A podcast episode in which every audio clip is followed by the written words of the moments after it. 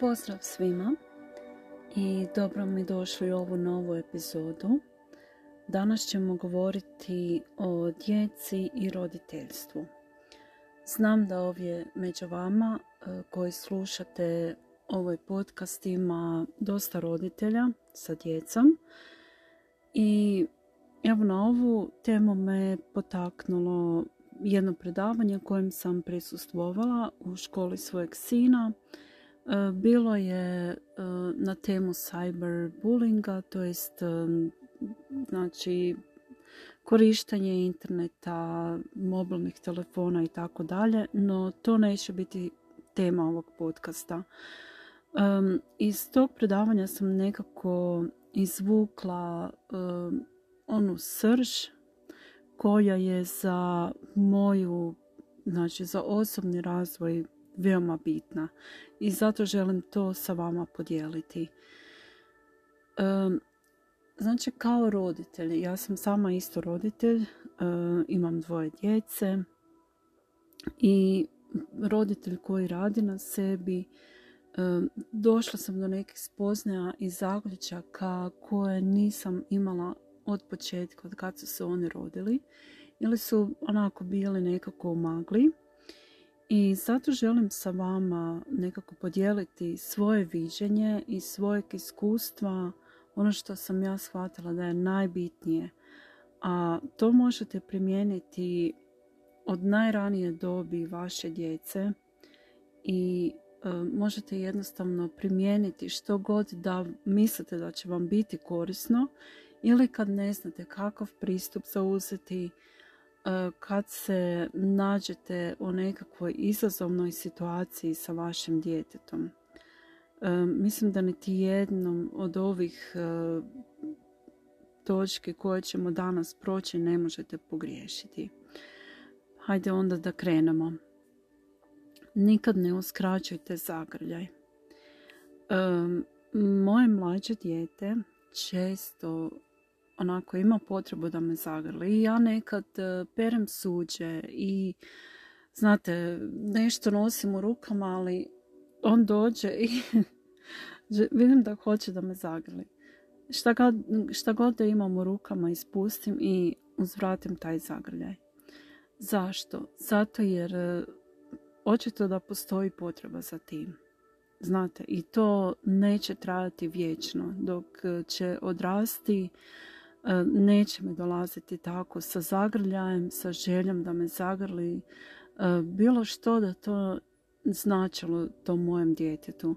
Ali ja uzvratim i pročitala sam negdje u nekoj knjizi o roditeljstvu i već davno, davno, ništa se ne sjećam iz te knjige osim te jedne rečenice.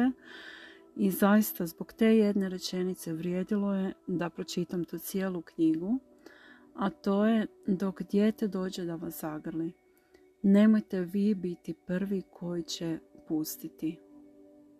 Ostanite tako u zagrljaju koliko god je potrebno, ali da taj zagrljaj bude iskreno onako od srca, a ne samo da stavite ruke ono mlohavo kod djeteta, ali to će osjetiti.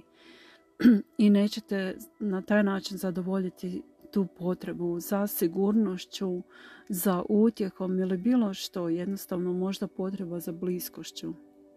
Možda ste mu nedostali, ko zna što dijete nosi u sebi, možda ne zna niti samo izreći, ali čekajte da dijete prvo otpusti, onda i vi otpustite. Evo i upamtite si ovo, primijenite jer vjerujte mi ima svoju svrhu i zagrljaj može zvučati banalno, ali ima toliku moć. Zaista ogromnu moć. Mi nismo svjesni što je zagrljaj, onaj iskreni, pravi zagrljaj sa ljubavlju, sve u stanju e, izliječiti, iscijeliti. To je kao jedna efektivna terapija. I molim vas imajte to na umu. Pružite uvijek taj zagrljaj kad god je potreban. Budite spremni ponuditi ga koliko god vaše dijete bilo malo ili veliko. Jer svi imamo potrebu za tom bliskošću, za utjehom. Samo da me netko nekad zagrli, da mi kaže sve će biti u redu ili tu sam za tebe. Razumijete? Nemojte pocijeniti moć tog zagrljaja. Drugo je osude. Izbjegavajte osude osobe. Bilo da se radi o tinejdžeru, ako ste i sami dijete, možda ili tinejdžer, znam da ima ovdje dosta i tinejdžera i dobrodošli ste, pozovite svoje prijatelje, uživajte jer ovo je za vas, ljudi dragi. E, nemojte niti sami sebe osuđivati, niti nikoga drugoga, pogotovo ne djecu. Ali e, dajte im do znanja da osuđujete dijelo. Znači ne osobu, nego dijelo. E, ali ne osuđivati, znate, sad na neki rožan način, nego jednostavno dajte do znanja što o tome mislite. Bilo kakav grijeh pod navodnicama da je dijete učinilo, nikad ne osuđujte dijete, ti si ovakva, ti si onakva, nego ovo što se dogodilo ili ovo što je učinjeno, ono što si učinila ili učinio, znači ne odobravam. I onda osudite to dijelo, a ne onoga koje je učinio. Zato jer su, znate, to su veoma osjetljive stvari.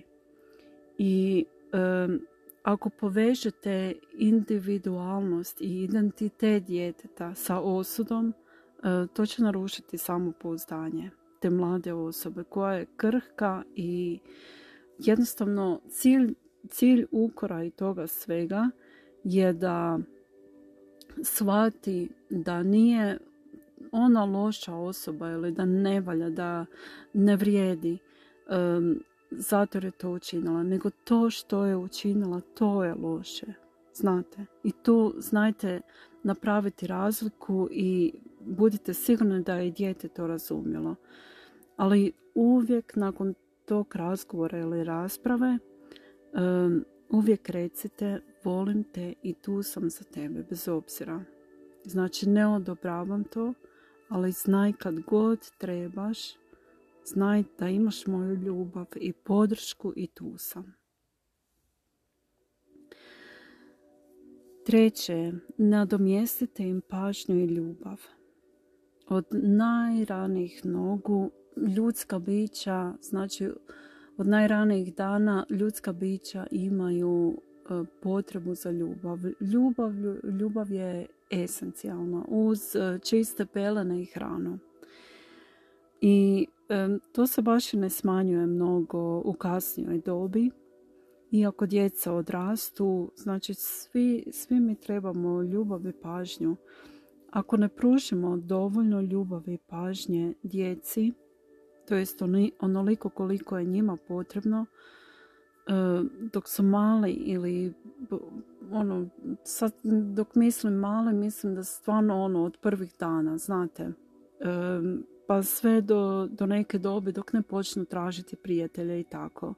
Znači, potrebno je znati dobro dozirati e, i znajte, u nedostatku ljubavi i pažnje e, tražit će na, na možda krivim mjestima, a to je ono što niti jedan roditelj ne želi. E, znam da to može za mnoge roditelje nekako zvučati kao da je veoma zahtjevno, ali vjerujte mi nije. Ljubav je esencijalna e, za i pažnja također, roditeljska ljubav i pažnja za ljude da bi se osjećali kasnije u životu e, vrijedni. Vrijedni pažnje, vrijedni ljubavi, e, da budu sigurni u sebe, a to su jako, jako važne osobine i kasnije u životu. I ono što se desi u djetinstvu, znate, ako se ne promijeni, može obilježiti osobu za cijeli život.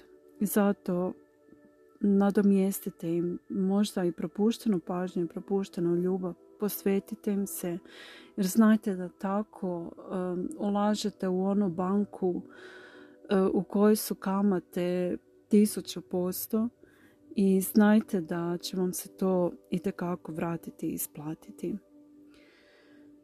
Idemo dalje. Naučite ih kritičkom razmišljanju. Kroz, e, onako, kroz razgovor. Šta ti misliš o tome?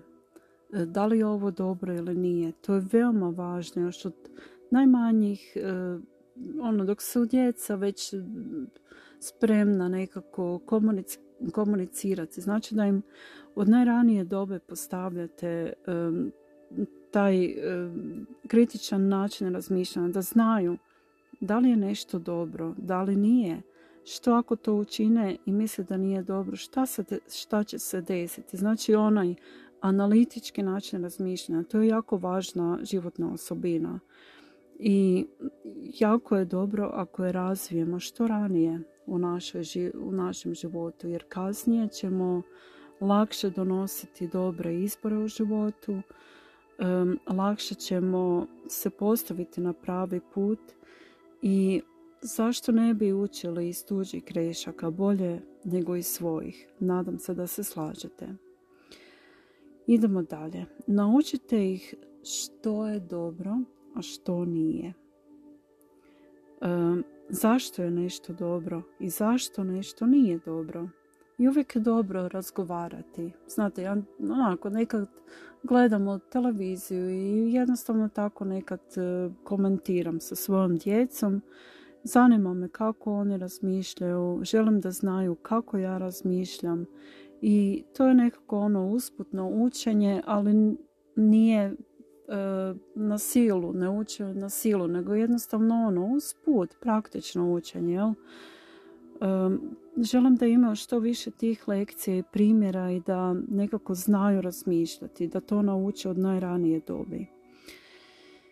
Naučite ih da budu individualisti i nepovodljivi. Zapravo taj individualizam sam ovdje stavila sa namjerom uh, nepovodljivosti pogotovo djeca nekih 9, 10 i, i dalje, znači do, do nekih 16, 17 godina, dok e, malo ne očvrsnu, znaju biti dosta povodljivi i ne znaju razlučivati ono što je dobro za njih, što nije.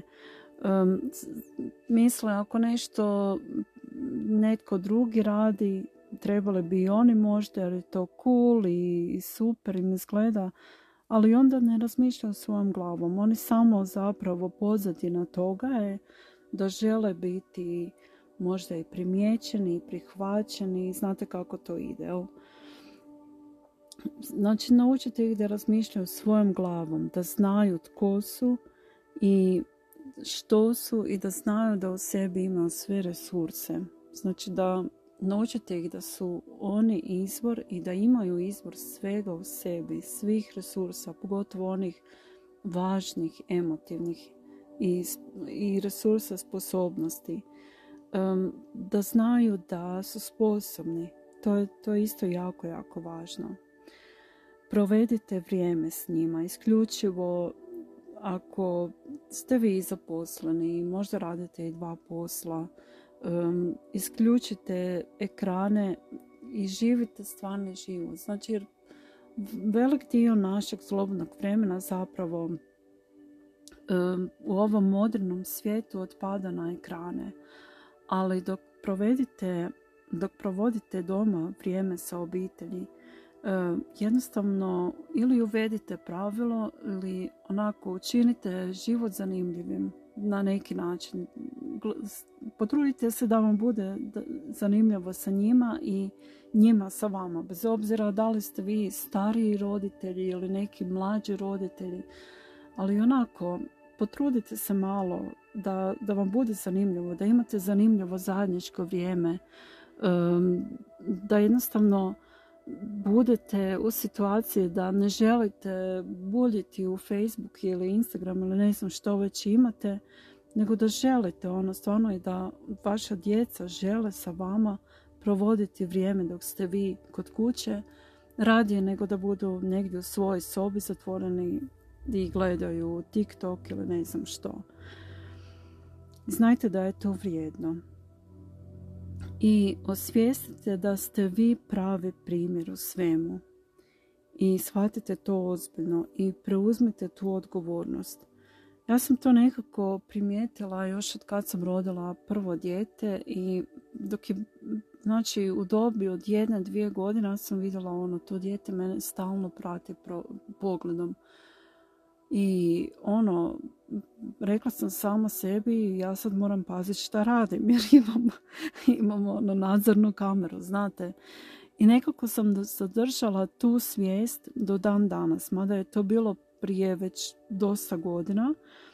E, osvijestila sam kao mlada majka, ja sam sad primjer, znači to dijete gleda mene i ja sam prva referenca, znači za sve što će užimat, uz, uzimati u životu i kasnije, jer to se nama osjeća, znači to dok mi promatramo nesvjesno svoje roditelje, nama se to osjeća duboko u podsvijest.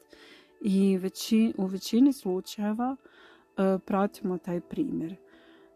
sigurno ste čuli, znači pratimo taj primjer i onda na nesvjesnom nivou donosimo odluke o mnogim stvarima, znači prema tom rol modelu naših roditelja. E, htjela sam vam reći, sigurno se sjećate one priče, otac alkoholičar je imao dva sina.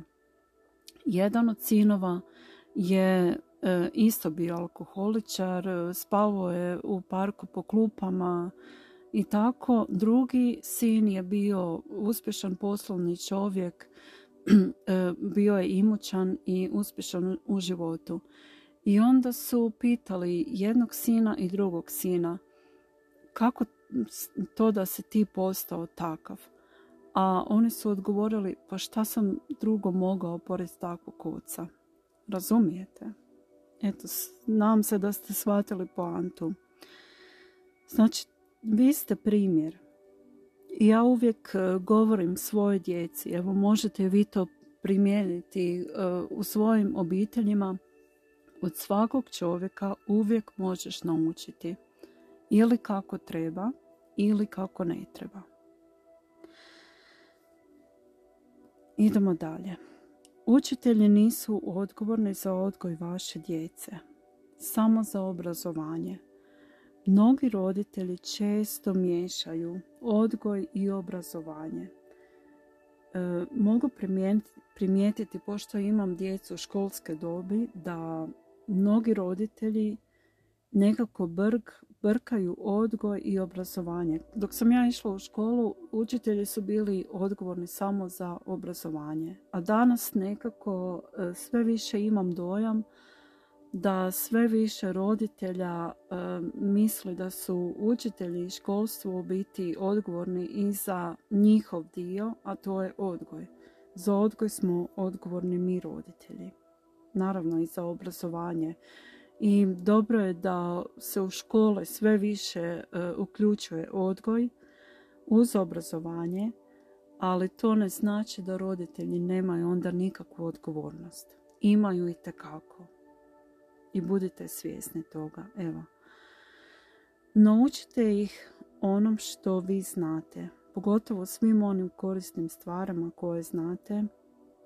Ja bih tu uključila i rad na sebi, jer neće imati prilike nigdje to naučiti. Danas je to nekako malo više raširano, ali ne znam, ja recimo iz svojeg iskustva vam mogu reći da nisam imala priliku sve do neke kasnije dobi. Sam slučajno kao nabasala na, na taj rad na sebi, to je nekako postalo sad fancy. Ali znate da je to još uvijek jedan mali, mali postotak ljudi koji rade na sebi, koji zaista ono, svjesno rade na tome da nešto poboljšaju. I to nije naravno garancija da ćete uspjeti u životu, jer ovisi kad otkrijete sve to, jel? E, ali učim sada već svoju djecu koja su još veoma mlada svemu onome što ja znam. I baš sam pričala s jednom osobom šta mislim o tome, da li je dobro da se da ona educira djecu o tim svojim saznanjima, o životu, o životnoj mudrosti. Moj odgovor je da, Naravno, jer ja sam majka i, i, i nekako imam tu odgovornost. Ako već znam sve to što znam, e, naravno da ću to prenijeti svoje djeci. Jer to zaista je vrijedno i to i može i tekako pomoći u životu. Tako da samo naprijed i učite djecu svim ovim mudrostima koje vi učite, jer to je neprocjenjivo. Svi znamo da školski sustav još nekako nije na tom nivou i neće biti sljedećih možda 20-30 godina sigurno. A u 20 i 30 godina oni će već biti odrasli, odrasli ljudi sa svojim izazovima, sa svojim problemima prema kojima se možda neće znati niti postaviti, a vi ste cijelo vrijeme znali to znanje, znali ste kako regulirati i emocije, emocionalnu inteligenciju i sve stvari koje ste nekako savladali u svojem životu pomoću toga da ste radili na sebi i zašto onda ne bi to, to vrijedno znanje prenijeli na svoju djecu. Ne reagirajte optužbama i omalovažavanjem. Ovo je jako važno. I to se odnosi na neke situacije, recimo kad se nešto desi loše. Baš ono, djete zabrlja nešto i sad vi poludite kad to saznate i izađete izvan zdrave pameti. Ali znajte da vam to ne pomaže. Znači potrebno se je kontrolirati i svladati i e, da bi nekako bili u stanju voditi jedan suvisli, koristan razgovor. Znači kontrolirajte se i postavljajte pametna i otvorena pitanja. To treba biti jedan dijalog. Jer omalovažavanjem ništa ne postižete, znate. Pogotovo ako se radi o tinejdžerima jer su i onako su osjetljivi i imao već kreiraju viziju svojeg svijeta i dobili su nekakvu viziju vas i vaših sposobnosti. Znači, vi vidite da se oni mijenjaju, vi ne znate kako da se sada sa tim promjenama nosite i razumijem da je tu prisutna i doza straha, um, ali sjetite se onoga gdje je strah, nema ljubavi, Znači prvo zamijenite strah sa ljubavlju, sa razumijevanjem, sa podrškom i razgovarajte sa njima kao sa sebi ravnima jer oni jesu e, osobe koje, koje zaista imaju već svoj, svoj način razmišljanja, već svoju osobnost i imaju svoj respekt, znači i trebaju to i od vas i vi od njih. I to je potrebno postaviti jedan otvoreni dijalog, znači sa otvorenim tipom pitanja da vidite kako oni razmišljaju, e, da ih navedete da sami dođe do, do nekih pametnih i inteligentnih zaključaka i odgovora. E, možete ih, na primjer, pitati bilo koja da je situacija, šta ti misliš o tome, znači iz tvoje perspektive šta bi bilo najbolje rješenje i kako bi se to moglo najbolje riješiti.